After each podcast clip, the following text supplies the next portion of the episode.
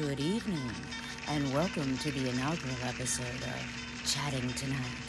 I'm Margo, and as of this very moment, I'll be your host, your guide, your designated driver, your spirit animal, and most importantly, your friend. As always, I'll be joined by my loyal sidekick, Dora. He doesn't talk, but he is just as annoying as Ed McMahon.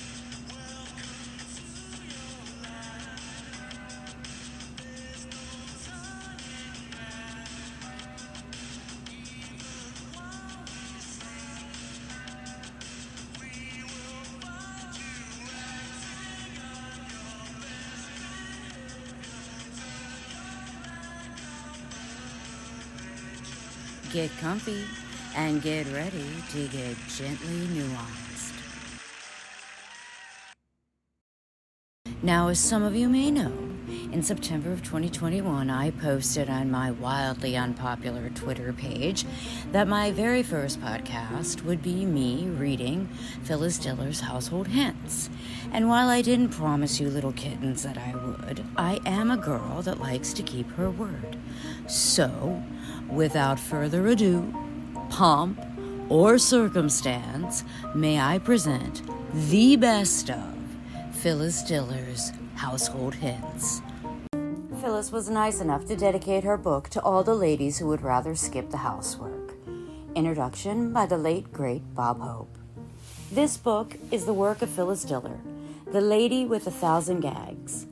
1002. I forgot her face and figure. Phyllis is the only woman, that's just a wild guess, I know, who was refused a subscription to Good Housekeeping. You'll understand why if you've ever visited her home.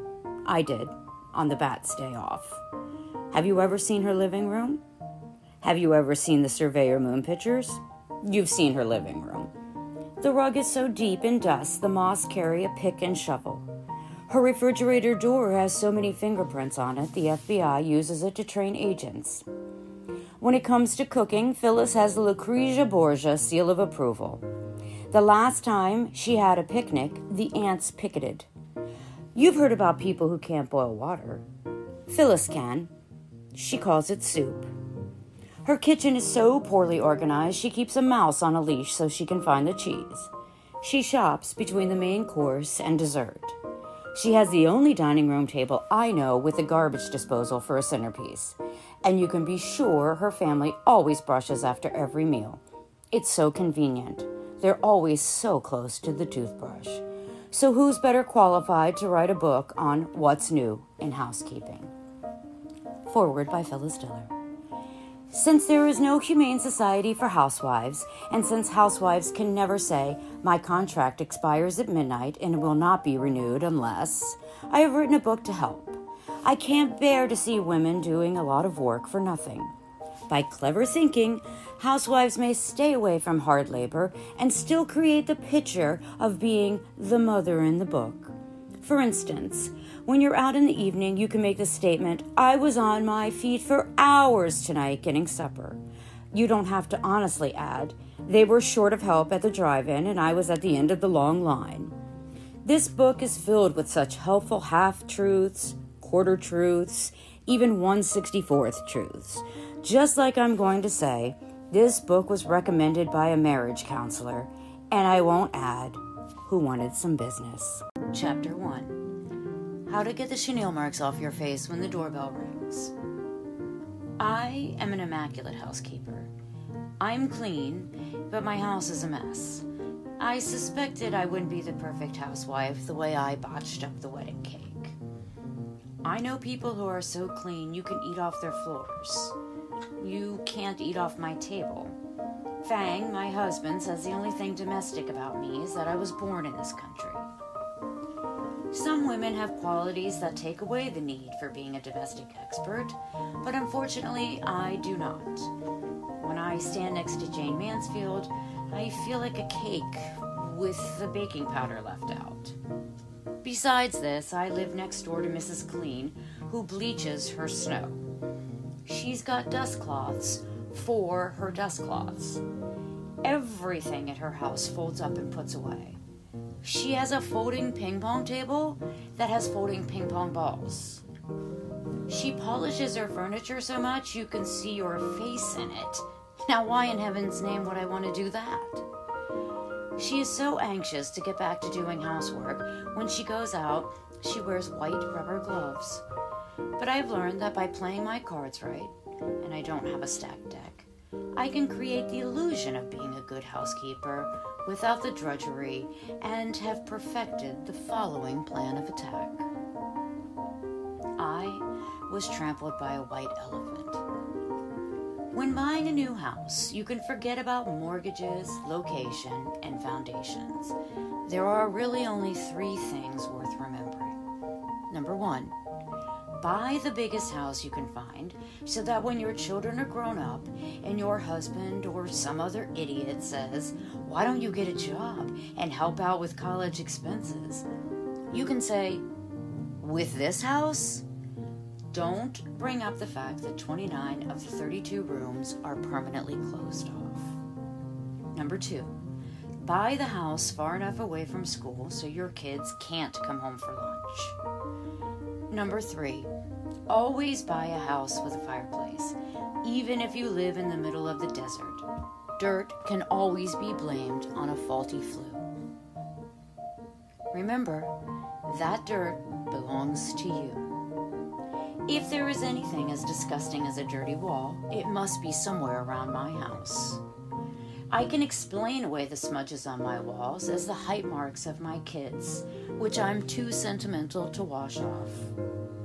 And when wall washing is being discussed, I say, I haven't been able to do that since the accident. If anyone should ask what accident, prefer not to talk about it. If my husband had any heart at all, he wouldn't expect me to stay in a house so messy. However, I know my way around and have worked out some useful methods of dealing with housework. Complain about your high water bills. Don't let anyone know they're the minimum. During spring and fall house cleaning time, put your arm in a sling. Drape a rag over the stepladder in front of a window, and it will look as if you've been washing. Have an unused dust mop to shake out the front door, and shake the real one out the back door at night. Leave your sink full of dirty dishes. It's a good way to cover up a dirty sink. Keep at least one window pane clean to check the weather. Once I didn't do this, I sent the kids off with umbrellas for six weeks straight. Don't dust the cupboard shelves then you can fit things where they belong on the spots where there's no dust. Instead of washing the light fixtures, use stronger bulbs. In three years, I've gone from 25 watts to 1,000. And a final word. If your house is so messed up that you must either hire a cleaning lady or a guide, and you decide on a cleaning lady, get one who commutes from out of town so she doesn't talk among your friends. Where there's smoke, it's usually only dirt. If somebody, like a husband, tells you to get busy, say, All right, if you want that bare, clean, sterile look. Often say, I let my family live in our house. Use the words casual, comfortable, informal. A lot. Our house has gone past the lived in look. It has more a no survivors look. Dishonesty is the best policy. Blame a lot of things, like soiled wallpaper, greasy walls, and a dirty basement, on the previous owners, even if you've lived there for 25 years. Get a dog. Dog owners are not expected to have orderly houses. Even if the lazy mud hasn't moved for years, people will blame all the tossed throw rugs and beat up furniture on his playfulness. As the owner of an untrained puppy once said, it takes a heap to make a house a home.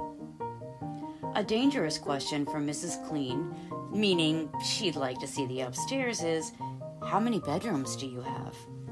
Say none. If she asks outright to see the upstairs, tell her they are fake stairs. Mrs. Clean's Mr. Clean will emphasize every point by pounding his fists on the furniture. Lead him to a hard chair instead of a dusty Davenport.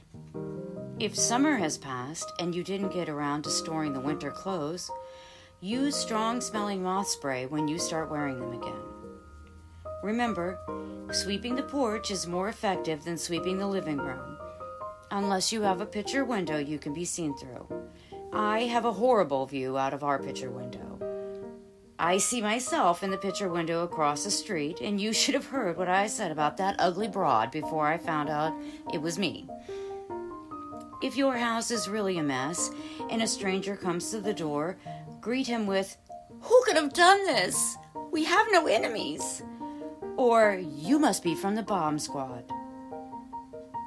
Beauty and the Beast. If you've got a face like I have, a diary type, a line a day, clean the mirrors often. I don't panic easily, but dusty wrinkles? To get that beauty rest that will keep you as lovely as I am, try the following tricks. If you want to rest and still look busy, sit and fold diapers. I sat and folded diapers for three years after my last kid was trained. When you want to read, Sit in front of a bookcase with a dust cloth in your hand and books spread all over. Get a decent looking house coat so you can occasionally pretend the latch slipped behind you and you're locked out, forced to spend eight hours basking in the sun on a chase lounge. And since Mrs. Clean is bound to ring the doorbell just when you're napping, to cover the chenille marks, keep a large band aid handy. Never wash on Monday. Why pick a day when you're sure your whites will be compared to somebody else's? Even though your 10 year old washer still has the Christmas bow it came with intact, talk as if it's been repaired again and again and really needs replacing. If you have already made the mistake of installing a laundry room, here are a few tips that will get you out of it quickly. Scorch white shirts in front so your husband will insist they be sent to the laundry. Scorch marks on the back aren't a guarantee, as he may just leave his jacket on. Buy your husband a sun lamp. Shirts look whiter on a man with a tan. Vinegar is recommended for almost everything. I have so many dresses with spots removed by vinegar that if I'm not sitting near a salad, I worry about the way I smell. Next to baking, sewing is the most important domestic thing in the world. The appearance of being able to sew is better than actually doing it. To create this impression, I recommend sprinkling straight pins on the floor, drawing a black line around several of your daughter's skirts about an inch above the bottom. It will look as if you've let down hems. Keep your back to reality.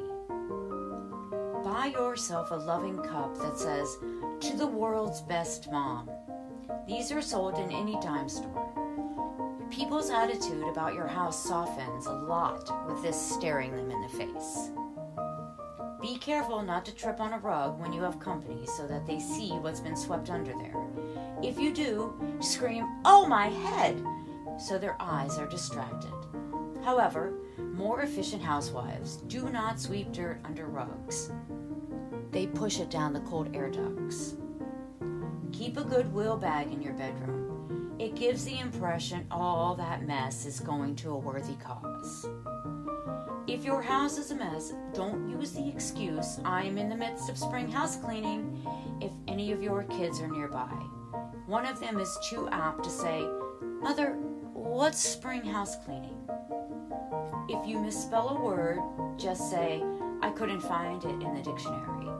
You don't have to say you couldn't find the dictionary.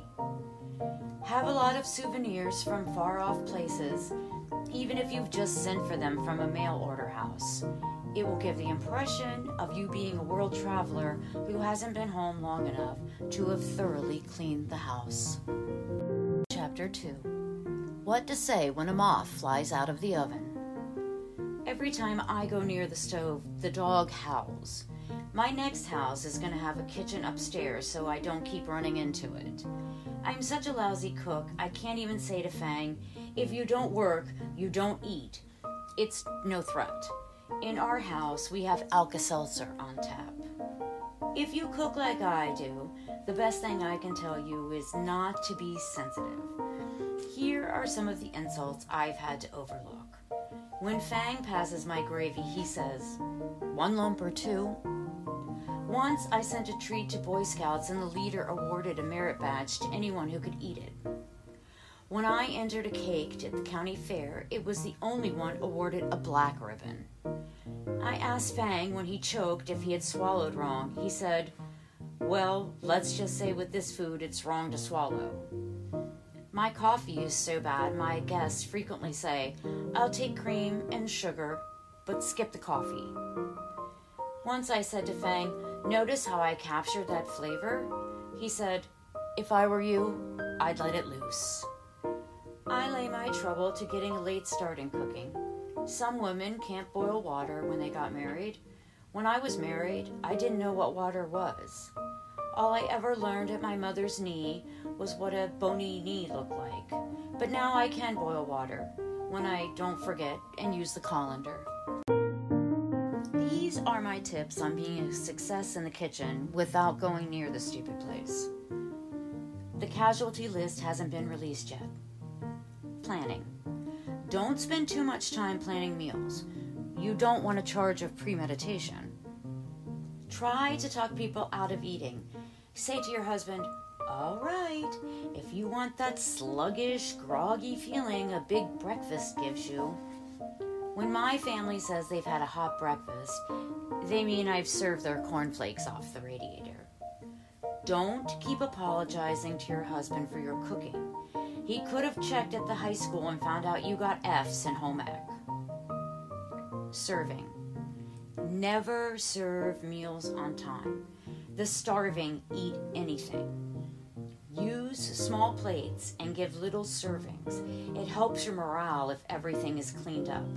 I serve my meals on coasters.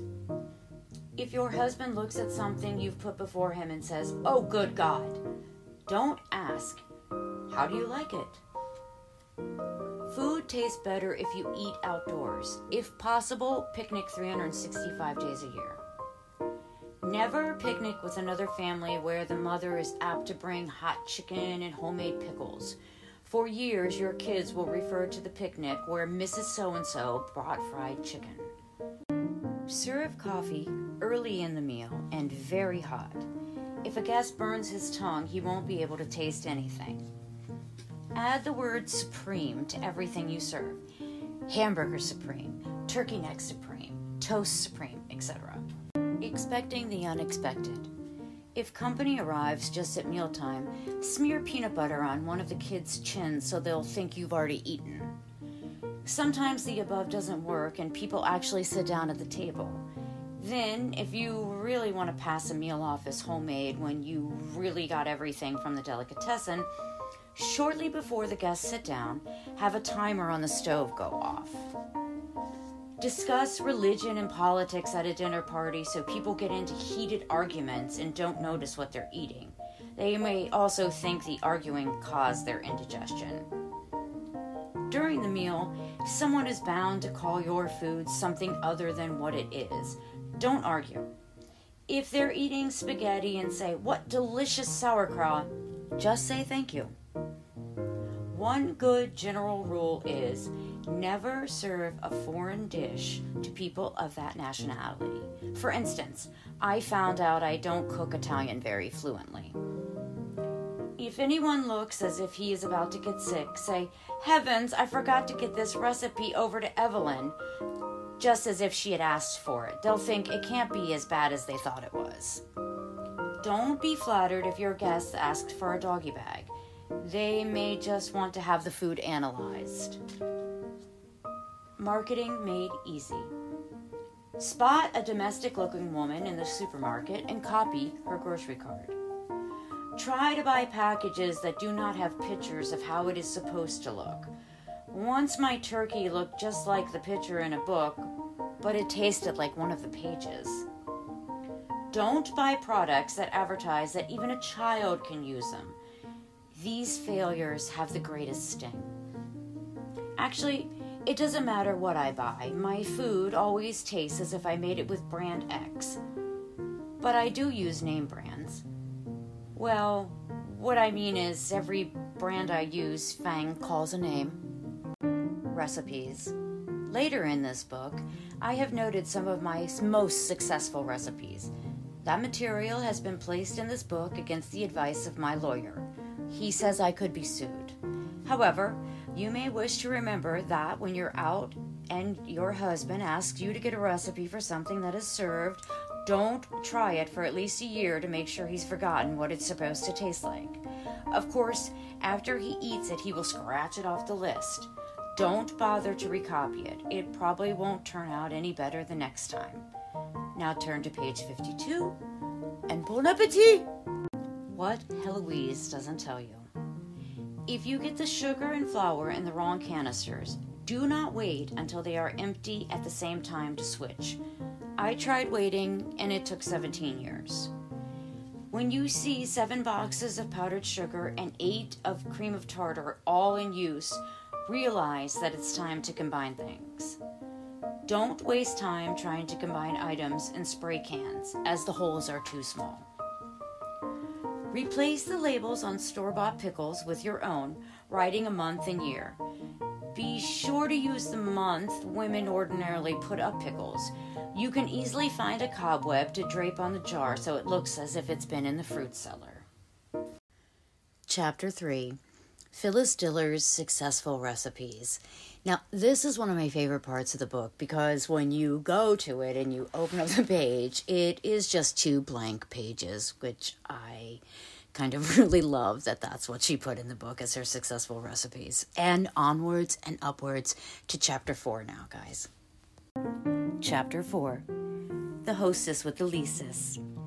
Anyhow, you know they're good sports, or they wouldn't have accepted your invitation in the first place. Try to be gracious, but you have to watch what you say. Once I said, I love to cook for friends, and someone answered, If this is the way you cook for friends, I'd hate to see how you cook for enemies. Another time I asked, Dessert now? They said, No, we'll stick it out. But no matter what is said, it is important for the hostess to be gay and at ease. To help attain this status, the following points should help. False impressions. You need never feel embarrassed again about how rotten your furniture looks. You can always give a sentimental value to any piece that looks beat up. Say, We'd get rid of that chair with the spring showing, but I was sitting on it when Ronnie brought home his first report card with a grade above F. Never say, it's either that or sitting on the floor. No matter how well your guests know you, pretend you've got class. When I point out a piece of furniture, I say, That's a Ben Franklin, in a tone that doesn't give away the fact that that's the store where I bought it. Dial M for messy. A little intentional sloppiness can cover up weeks of not cleaning your house. Try placing a tipped over flower pot in view. Any dirt within 50 feet can be blamed on this, and anyone knows this is better homes and gardens type dirt. Or, if you prefer, a few cactus plants sitting around will make the sand on the floor look like part of the decor. Buy an easel and leave it lying in a conspicuous place. Much will be forgiven if people think you are an artist. The Uninvited. No home should be without these six basic rules for entertaining unexpected guests. Post them on the inside of your refrigerator door. Number one, if somebody calls and says they'll be right over, throw everything down the clothes chute, including the kids. Number two, put a chain across the driveway so people don't drive up to the back door and come into the house through your ever messy kitchen. Number three, Explain the way the house looks by saying you're doing a magazine article and can't change anything until you take the before pictures. If you have already used this line, try the alternate lie. Pretend you're an astrology buff and say, a Taurus wasn't supposed to start anything today. Number four, If a guest is wearing glasses, as he walks out the door, grab them before he notices they're clean and say, Look, let me wipe the dust off for you. Number five, if relatives call and say they are dropping in and you have the horrifying thought that they may want to spend the night, have the family watch TV for six hours straight to develop red eyes. And just before they get there, spray the house with Vicks. If they already have colds, you're sunk. If Mrs. Clean catches you in your bathrobe at 11 a.m., you have two choices. Either grab a bar of soap and drape a bath towel over your arm, or wrap a wool sock around your throat.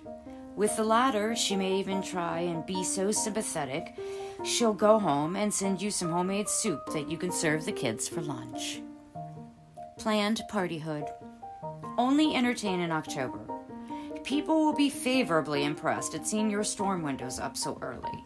If they don't live in the neighborhood, they won't know they weren't taken down all summer. Always give a hard times party. They'll think you made the house look that way on purpose. Do not have company when the sunlight is streaming through the windows. Everything shows up. Either entertain at night or close the drapes and break the cord. No matter what time your guests arrive, pretend they're early so naturally you're not ready. What Amy Vanderbilt doesn't tell you. Have one feature that you are well known for, like big meals, clean kids, or the neighborhood gossip. Volunteer to go around on charity drives. It will make you feel good. You're bound to find somebody in a worse mess than you are. Try and go around collecting at 8 a.m. in the morning. Tell people you've been developing hobbies to enjoy when the kids are grown. Don't tell them that the hobbies are drinking and napping.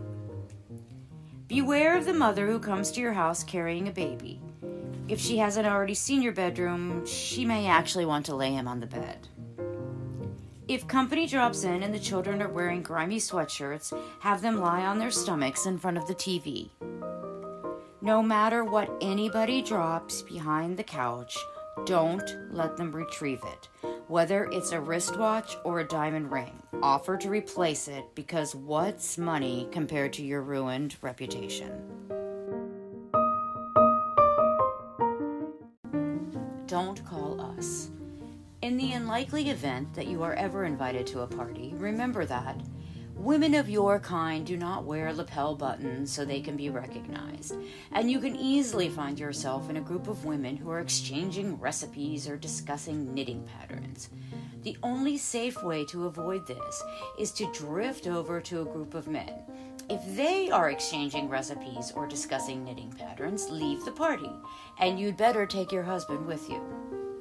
When you go to Mrs. Clean's for dinner and she serves something fancy like lobster thermidor, say, What a coincidence! Just what I love for the children. As you're leaving her dinner party, say, I had a lovely time and I'm sure nobody noticed. Then leave quickly. Try to learn a little about flowers. Once, when I was out, I complimented a hostess on her floral arrangement, and she said, Those are from Forsythia. I asked if she lived next door. I hope everyone took the time during that brief intermission to grab a snack. I know I grabbed some powdered sugar donut hose. Isn't that right? We put me some donut hose and some milk in the kitchen. The donuts or the donut hole? Donut hose. Chapter 5 Remember, my tranquilizers are coming out of your allowance. Ah, the magic of childhood. But it doesn't work. I can't make them disappear. I do wear dark glasses in the house, hoping they won't recognize me. To show how wild they are, my eight year old bought a bicycle with money he had saved by not smoking. I got one of them a pair of elevator shoes and sent them to school a year early. I had him going to kindergarten and two nursery schools at the same time.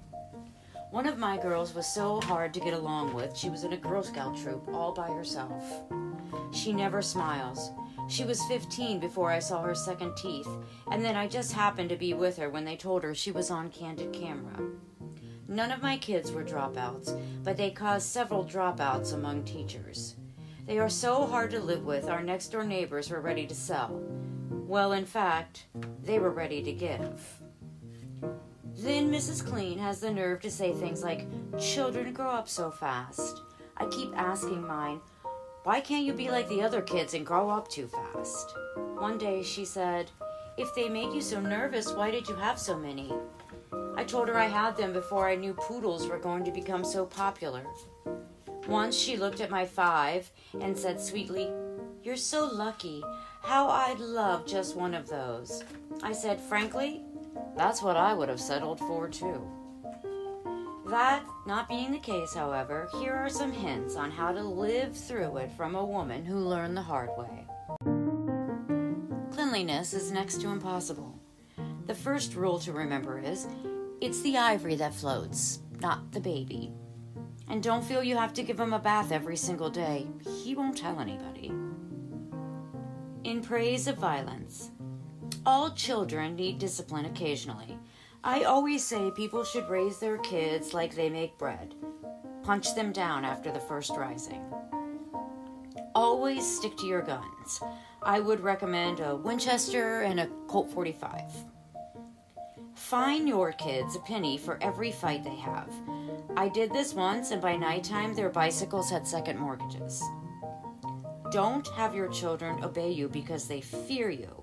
It's all right to try, but it won't work. Explain to your children that they have to behave better. They are making it so difficult for you to complain about other people's children. And make your teenagers show some respect. Try to have them ask for permission before they say, Are you ever dumb? What Dr. Spock doesn't tell you. It's a well recognized fact that children are like wild animals. Therefore, the most important thing is to learn a few don'ts.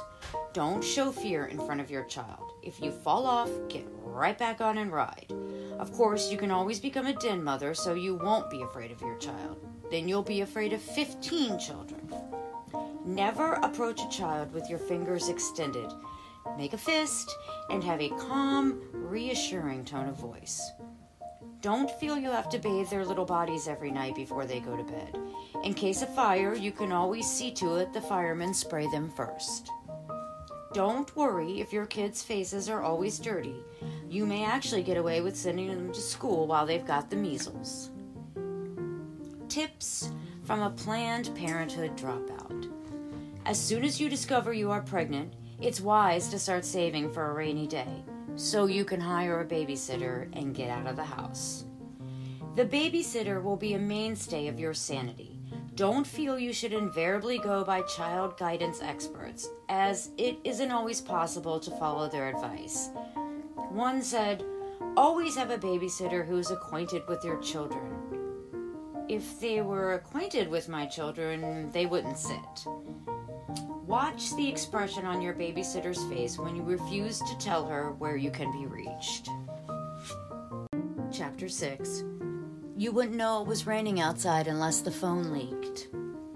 I may be the only woman in the world who has a tan from the light on her princess phone.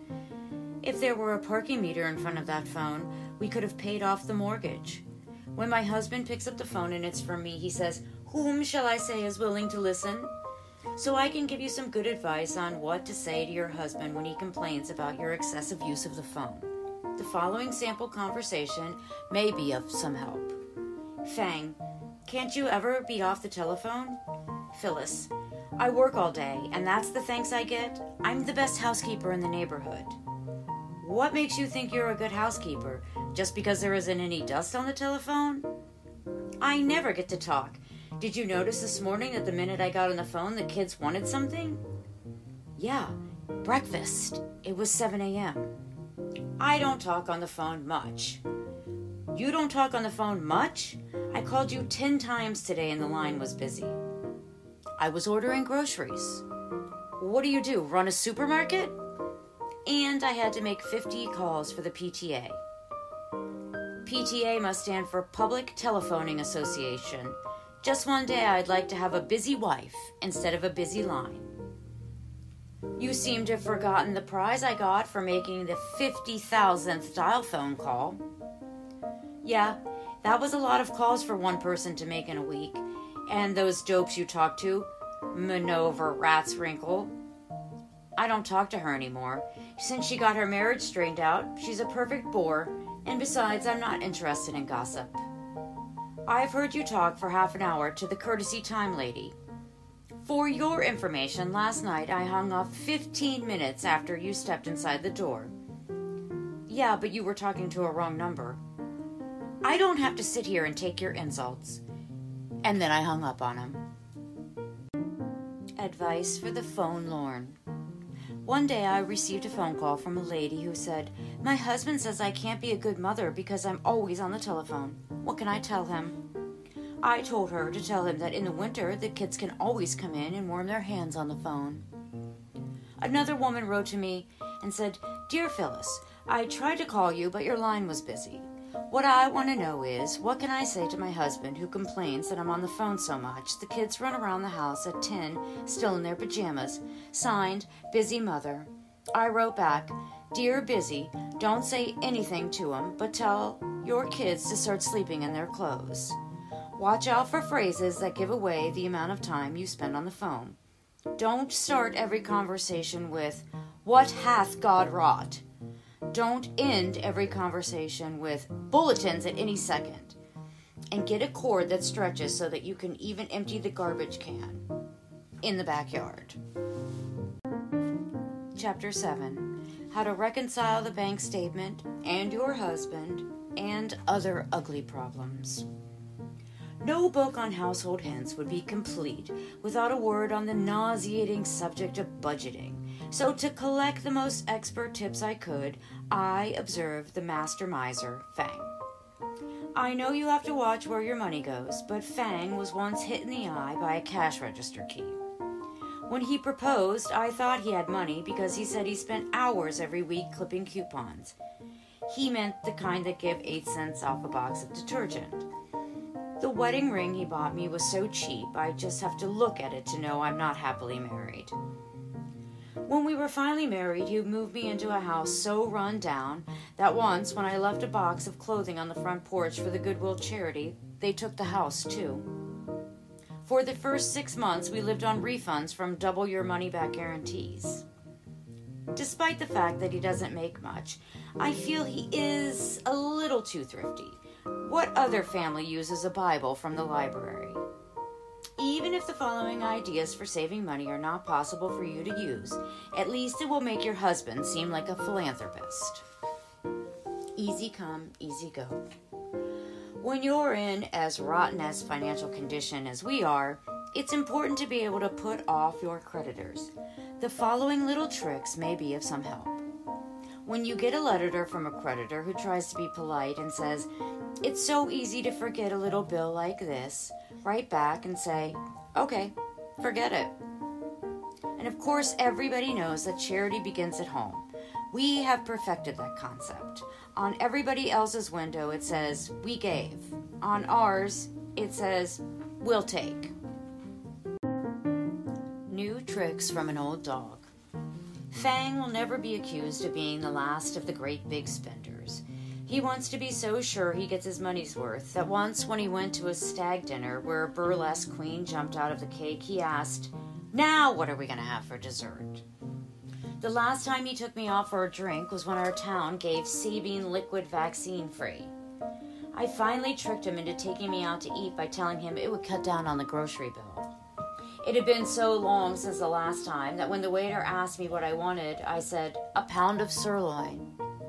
And the cheap restaurant he took me to. It was so bad that the Humane Society stopped them from giving out doggy bags. Here's Fang's favorite restaurant money saver. Instead of tipping, he shakes hands. Home on $5 a day. Nobody knows how to save money on vacation as well as Fang. When we were going together, he promised every year he'd take me to the seashore. The nearest I got to the seashore was a Hamilton Beach vacuum cleaner.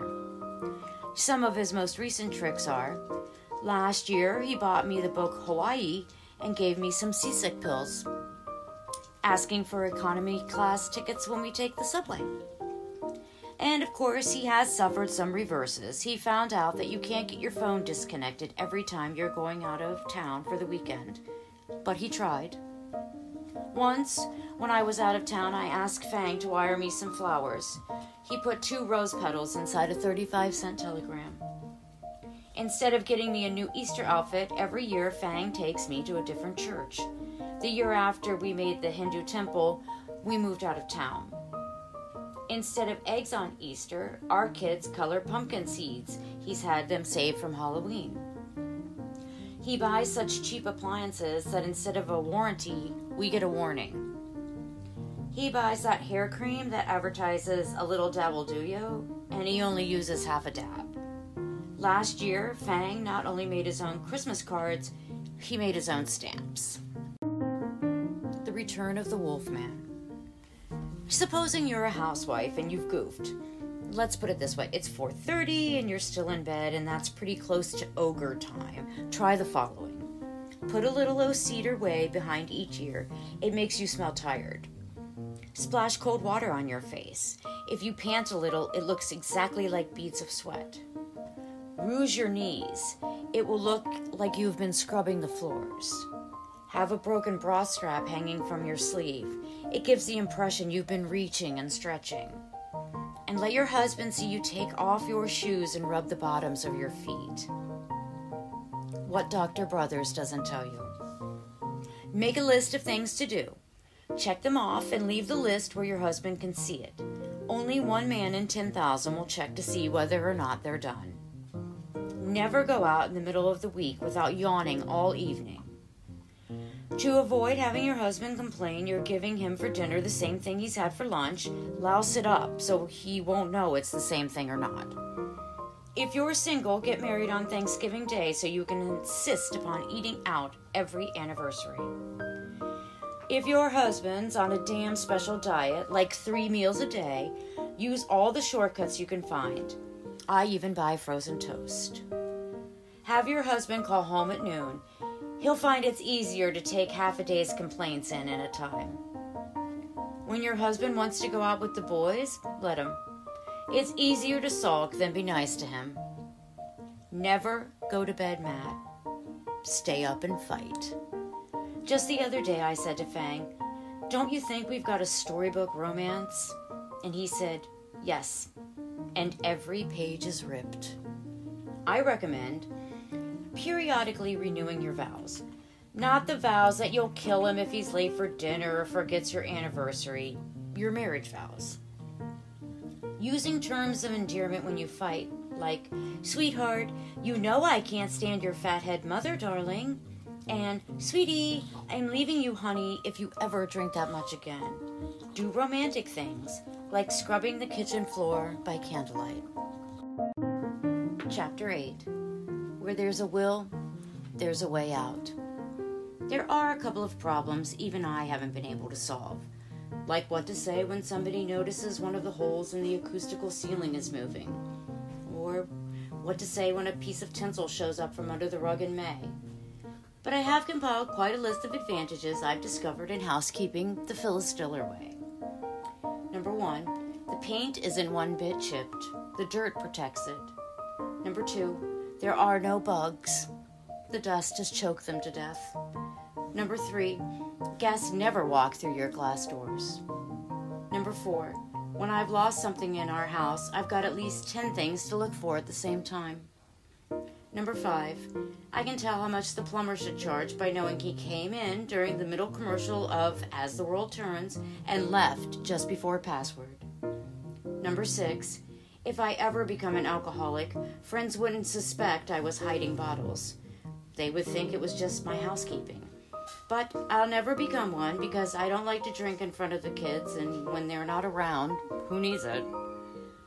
Number seven, you don't have to be as careful about knowing where you've put things if you have three of everything. Number eight, I don't have to change menus for weeks at a time. Every night it turns out different. Number nine, if I didn't cook the way I did, Fang would have never been able to buy enough food for our five kids. They've yet to ask for seconds, and they never complain about the school lunch program. Number 10, my cooking also makes it easy for kids to learn to share. Number 11, it also makes dieting a pleasure. People have been known to start diets at my house on Thanksgiving Day. Number 12. Fang will never get into an accident hurrying home to my meals. Number 13. You'll be a better conversationalist trying to keep your guests interested so their eyes don't wander. Number 14. Kids get plenty of physical fitness exercise at school by their trips to the principal's office. Number 15. The telephone needn't be a horrible expense. I picked up some good money selling spot announcements to local merchants. Number 16. There are even some advantages to having a stingy husband. For instance, he wouldn't think of playing a slot machine, and if he ever drops a bundle at the racetrack, it will only be his lunch. He's cheap with himself, too. He made himself a sundial wristwatch. When anybody asks him what time it is, he has to run outdoors. Number 17. I've never had to worry about doing anything new to our house. Some men are status seekers. Fang's a status quo seeker. Number 18. I don't have to give up anything for Lent. And the main advantage for you of following the suggestions in this book is to give you more time to beautify yourself and someday look like me. I can only hope you guys have enjoyed this episode of Chatting Tonight as much as I have. I know we live in a real serious world, and I think sometimes it's important to remember to be silly and just forget about shit for a little bit. I hope you join me on the next episode. Have a good night.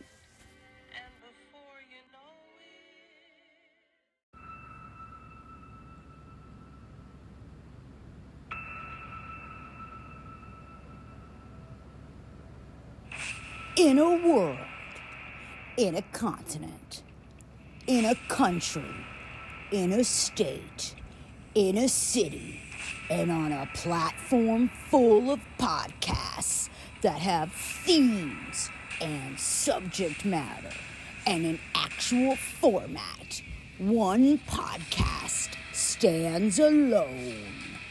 No point, no rhyme, no reason, no rules. It's chatting tonight.